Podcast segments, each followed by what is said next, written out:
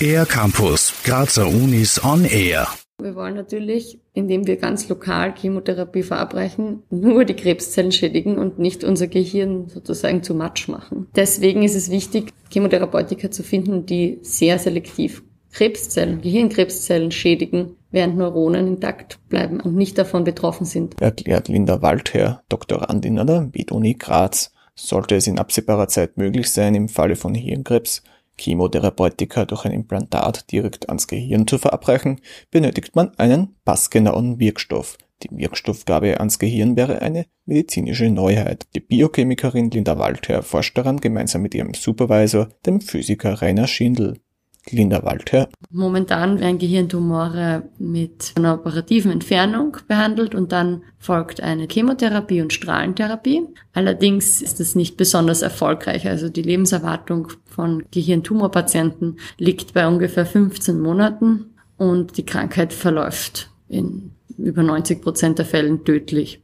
Die Idee dahinter ist, dass die Chirurgin oder der Chirurg anstelle des operativ entfernten Tumors ein neuartiges Implantat einsetzt, das die Blut-Hirn-Schranke somit umgeht, erklärt Linda Walter.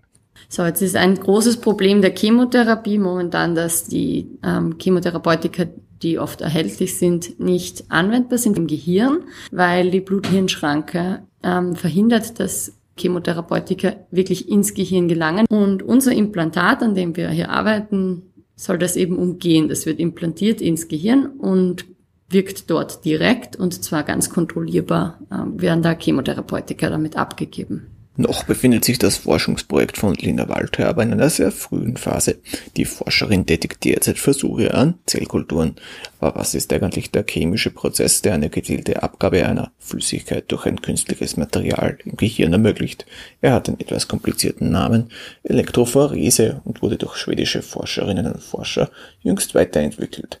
Die Biochemikerin Linda Walter erklärt ihn so. Elektrophorese ist ein Transportmechanismus. Es geht dabei darum, in einem elektrischen Feld Moleküle wandern zu lassen. Und zwar müssen diese Moleküle dafür eben auch geladen sein, sonst würden sie das elektrische Feld nicht spüren. Genau diese Grundlage liegt der Elektrophorese auch zugrunde, wo man eine sogenannte Membran hat, das kann man sich wie ein Gitter vorstellen, durch die dann diese Moleküle wandern im elektrischen Feld. Sollte es Linda Walter gelingen, auf Basis der Elektrophorese ein hirnchirurgisch verwendbares Implantat zu entwickeln, hat die junge Forscherin vielleicht bald einer neuen Behandlungsmethode für Hirnkrebspatientinnen und Patienten den Weg bereitet. Im besten Fall wäre diese dank der Überwindung der Blut-Hirn-Schranke zudem wesentlich wirksamer als die derzeit üblichen Therapien. Für den ER-Campus der Grazer Universitäten Raphael Reithofer. Mehr über die Grazer Universitäten auf ercampus-graz.at